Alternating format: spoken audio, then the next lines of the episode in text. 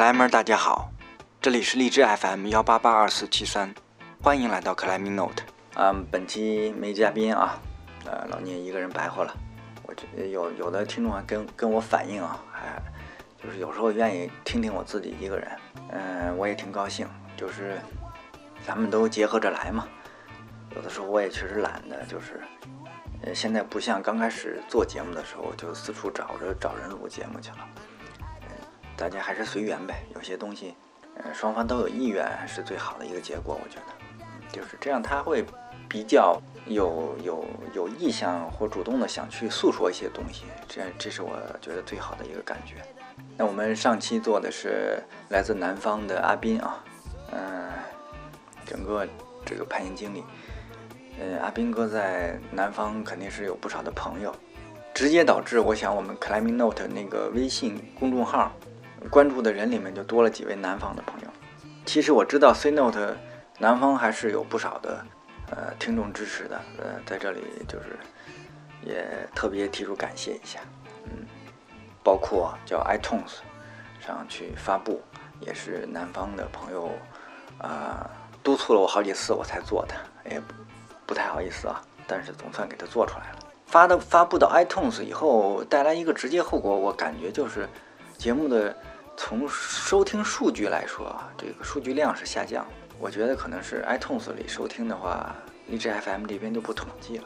但是没有关系啊，啊，就是大家有在听，就是有人在听就可以了。今天我们聊点什么呢？说说最近的一个月一个月以里吧，几几几件我我比较关注的新闻。咱们攀登圈的，哎，前面一个是。呃，一个是比较令人悲伤的啊，就是我那一期节目还因为那件事情给就是停了一期啊。黑登·肯尼迪啊，二十七岁的美国天才青年啊，克莱默，呃，真的是天才，二十七岁已经两获金冰镐奖啊，传统运动双十四，就是你只要能得金冰金冰镐的啊，这个呃这个十四这个难度对他来说其实并不代表什么了。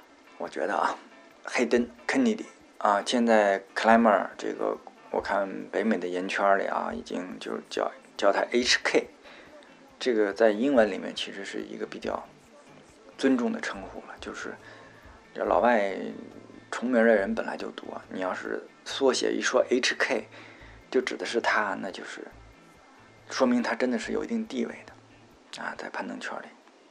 那于此我们。说起缩写来说，那个呃不是攀登圈的，大家最最有名的，那最牛逼的也是他们肯尼迪家族的 JFK 是吧？那是现在是也是机场的名字啊。那攀登圈里还有一个，我们说缩写叫 JB 啊，JB 咱们中文好像不太好听，但是这实打实的是姓名缩写，John Barker 啊。我专门做过一期节目，我非常喜欢的美国老一代的克莱默啊，人也已经故去了。他在七十年代开发的线路巴克耶尘，我专门那期节目里也提过啊，至今还是呃北美测试你是不是大心脏玩家的试金石啊，难度并不高，五点幺幺 C 吧，啊，就是后面跟着两个数字，两个字母 RX 啊，听过我那期节目的这个朋友都知道啊，这后面跟跟字母 RX 什么意思了？极度危险。你你说你能力强，心理素质好，你得去在北美啊，你你把这条拿下来是正视自己的啊。黑登肯尼迪就专门去爬过这条线，网上现在还有视频，大家能看到就知道这条线路的风格啊。当然，我第一次知道 HK 是咱们国内的呃攀登圈的这个渔民博士，在有一期户外探险上。写的一篇文章啊，托雷峰上的公平游戏吧，啊，刚开始好像印印象里叫菲尔普赖，就是一九七零年，呃，意大利著名的啊，现在是臭名昭著的登山家马斯瑞啊，那期有一期节目我也专门说过啊，就是带了二百公升汽油，用空气压缩机在托雷峰上打了几百颗钉吧，啊，叫强暴了这个山，然后应该是一二年吧。K.K 组合就黑登肯尼迪是一个 K，还有另一个 K 我忘了名字啊，这都很年轻的小伙子，嗯，第一次爬基本上没有借助原来的钉啊，然后上去以后下降过程中就是临时决定就把那些钉拆掉了啊，这是当时一个特别轰动的整个登山圈的一个大事件。于敏写那篇文章，我觉得我之前也推荐过，写写的是非常好的，大家应该说是嗯有理有据吧。就有很多思考，也有他的那个辩证的地方，啊，这里面其实是第一次提到，我第一次知道呃 Kennedy，呃 H.K，后来慢慢的也关注他一些，啊，确实非常的牛逼，但是就就这么一个天才少呃青年，嗯，在自己女朋友这个滑雪意外的这个故去以后，忍受不了这个内心的悲痛吧，第二天就选择了离开这个人世。啊，印象特别深呢。他他老爸爸应该是在社交媒体上发布的声明嘛，就是说意思尊重自己孩子的这个决定。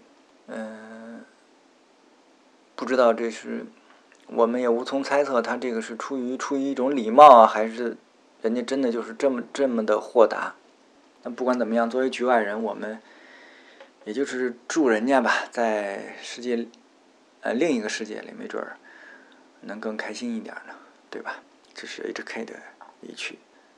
另一个新闻吧，这个呢，其实在中国这算是也算是某种意义上的喜事儿。呃，老头儿 Fred Beckey，这个九十四岁离开人世，好像是好像是心脏衰竭。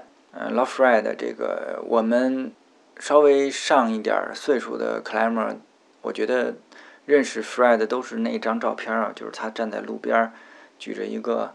牛皮纸箱子、纸板儿，然后身上背着一捆绳子，那个纸板上写着 “Believe for 的啊，包括我自己都是那时候才意识到、认识到还有这样一种生活方式。哦，我对 Fred 其实了解不是很多，就是也局限于网上那么仅有的几篇文章。反正老头儿一辈子活的是挺任性的，嗯，自由自在吧。反正八十多岁的时候还在爬，挺好。祝老头在另一个世界接着开心的爬，对不对？那希望我们自己也能爬得长一点。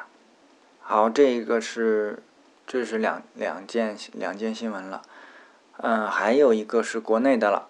要说起来，其实也是旧闻重提，嗯，只不过是有了新的进展。那我相信大家都知道了，三清山事件就是巨蟒峰，浙江台州的吧？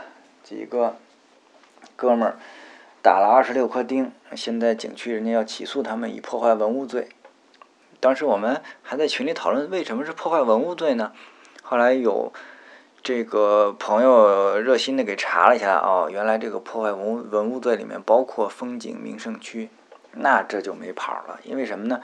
人家这个三清山啊，不光是世界自然遗产，还是世界地质公园啊，就是这帽子一扣上去。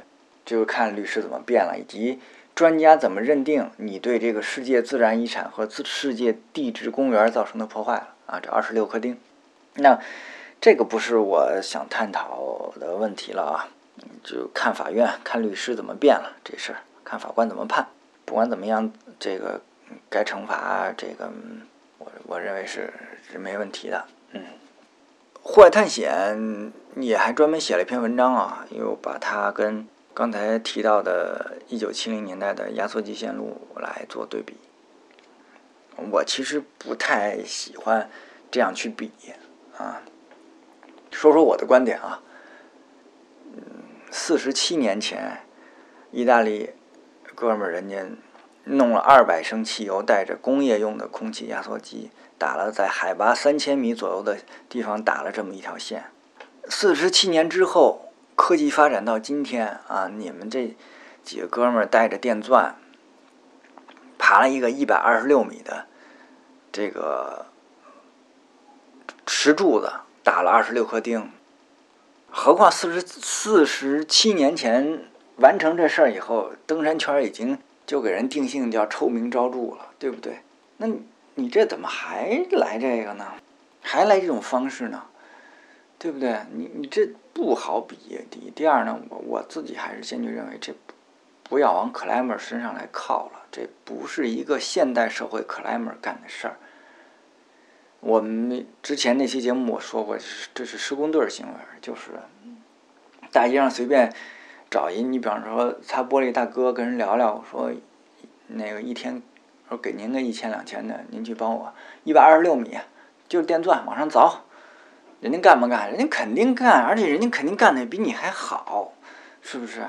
所以不是这事儿，这是一事儿。第二呢，就是我们讲这个登顶。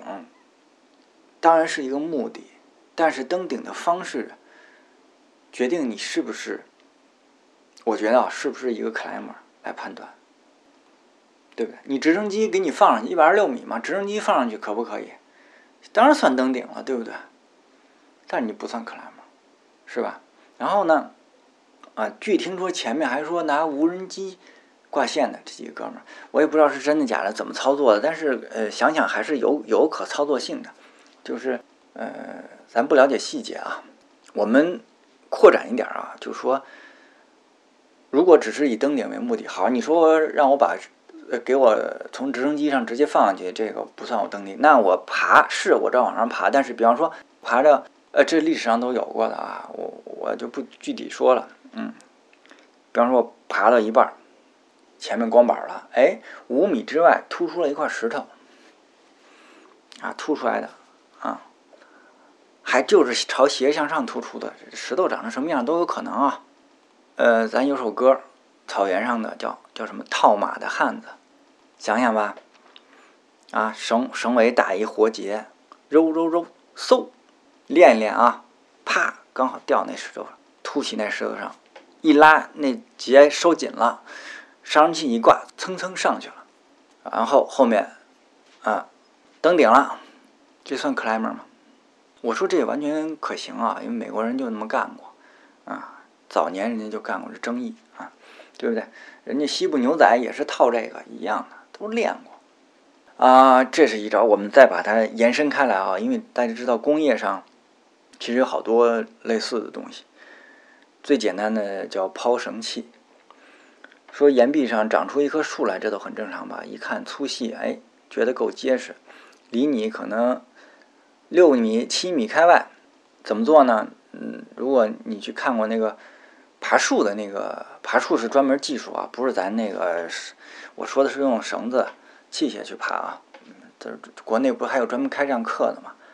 呃，一个重要的技术啊，其实我没看过他们那课程，但是因为我了解一点工业的设备，就是抛绳这个东西一样。你比方说啊，你这个跟岩壁上长出一棵树一个意思，就是。厂房，呃，八米、十米高的那种厂房横梁上，你想做一些高空作业，OK，要用抛绳。抛绳是什么东西呢？就是一个小袋子，里面可能装点，反正是硬的石块啊或什么的，刚好那个重量让你往外扔出去比较好扔。然后呢，袋子后面系着辅绳，不是咱们爬那主绳啊，辅绳一般最细的两毫米的那个绳子。理好了，在一个袋子里，你这边拿着那个这个抛绳的这个石头啊，甭管什么的，啪扔出去，然后刚好绕过你在岩壁上就绕棵那个绕过那棵树，在你在工厂里绕过上面那个横梁，啪，然后掉下来。OK，你你只要别别掉下来，说打着你就完了呗，这不就绕过来了？绕过来以后，你这边辅绳下面系一根主绳，蹭蹭蹭一拽，把主绳顺过来。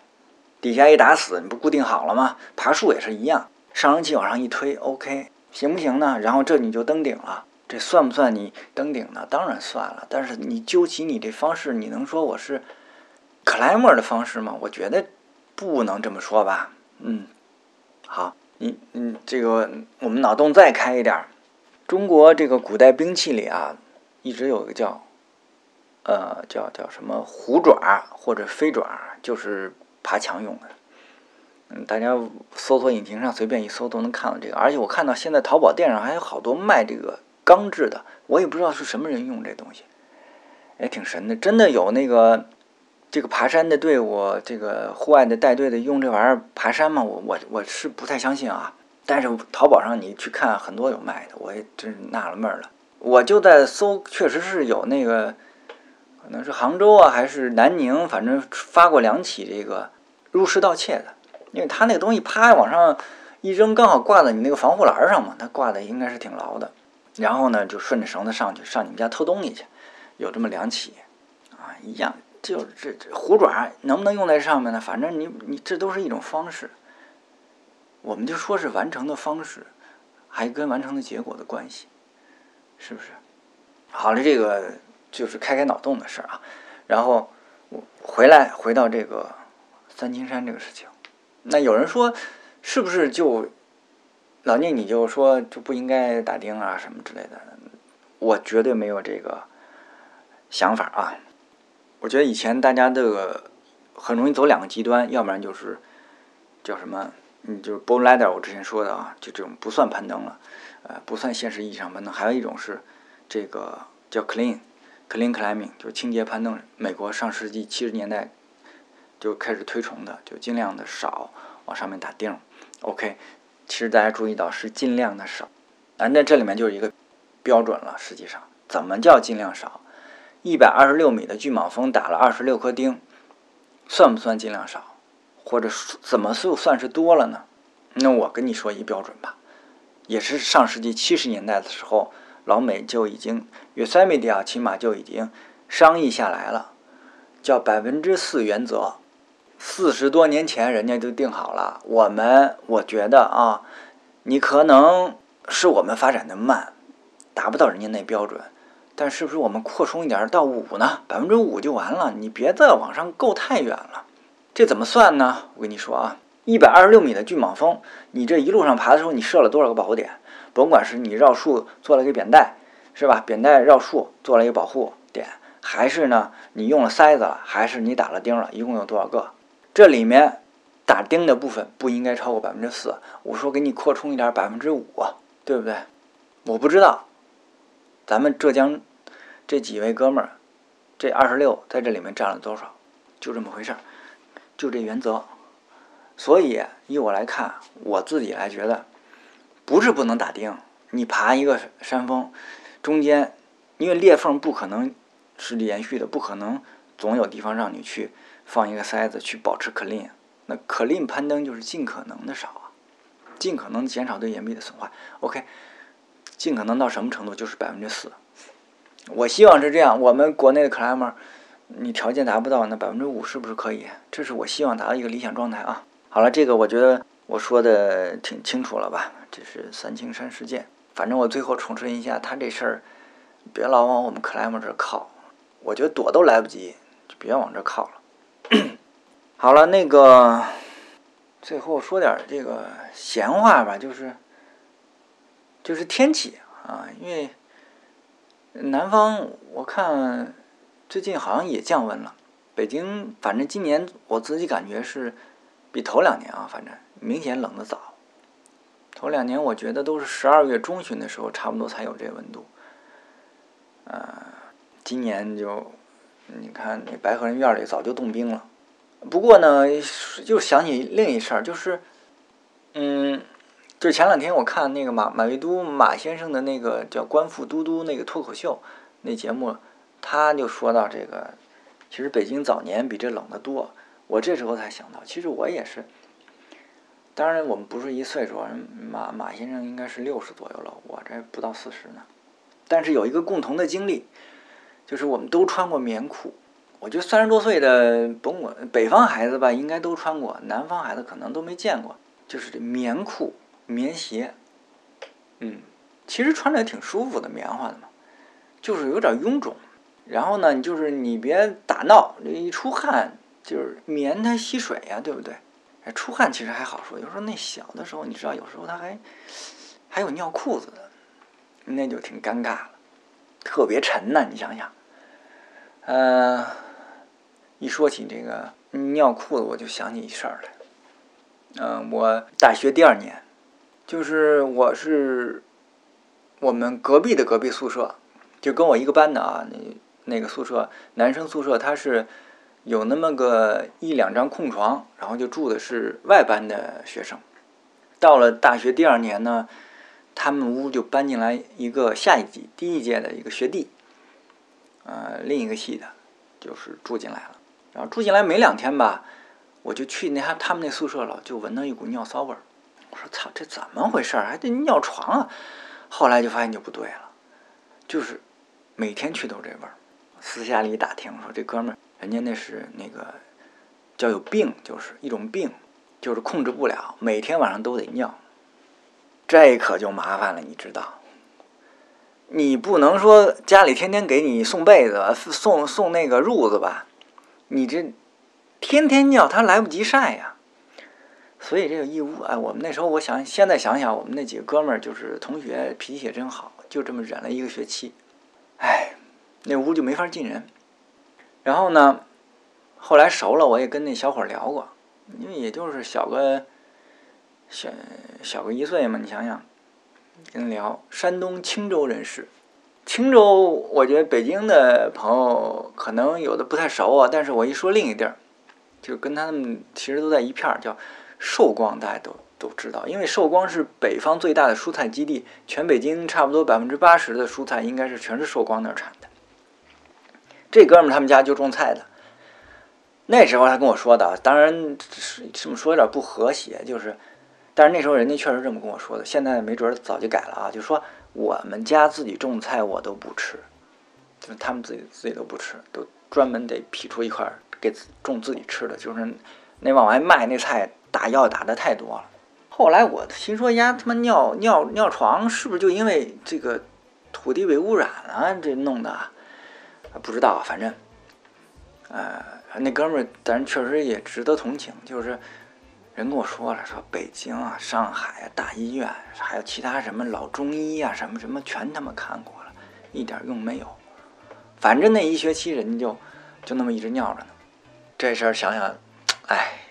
有点惨，反正是，嗯，哎，说起，哦，说什么了啊？其实我最主要想说，还不是这棉裤这事儿，我想说是是另一个叫叫毛裤，就有棉裤就有毛裤啊，里面穿毛裤，外面套棉裤，才暖和呀。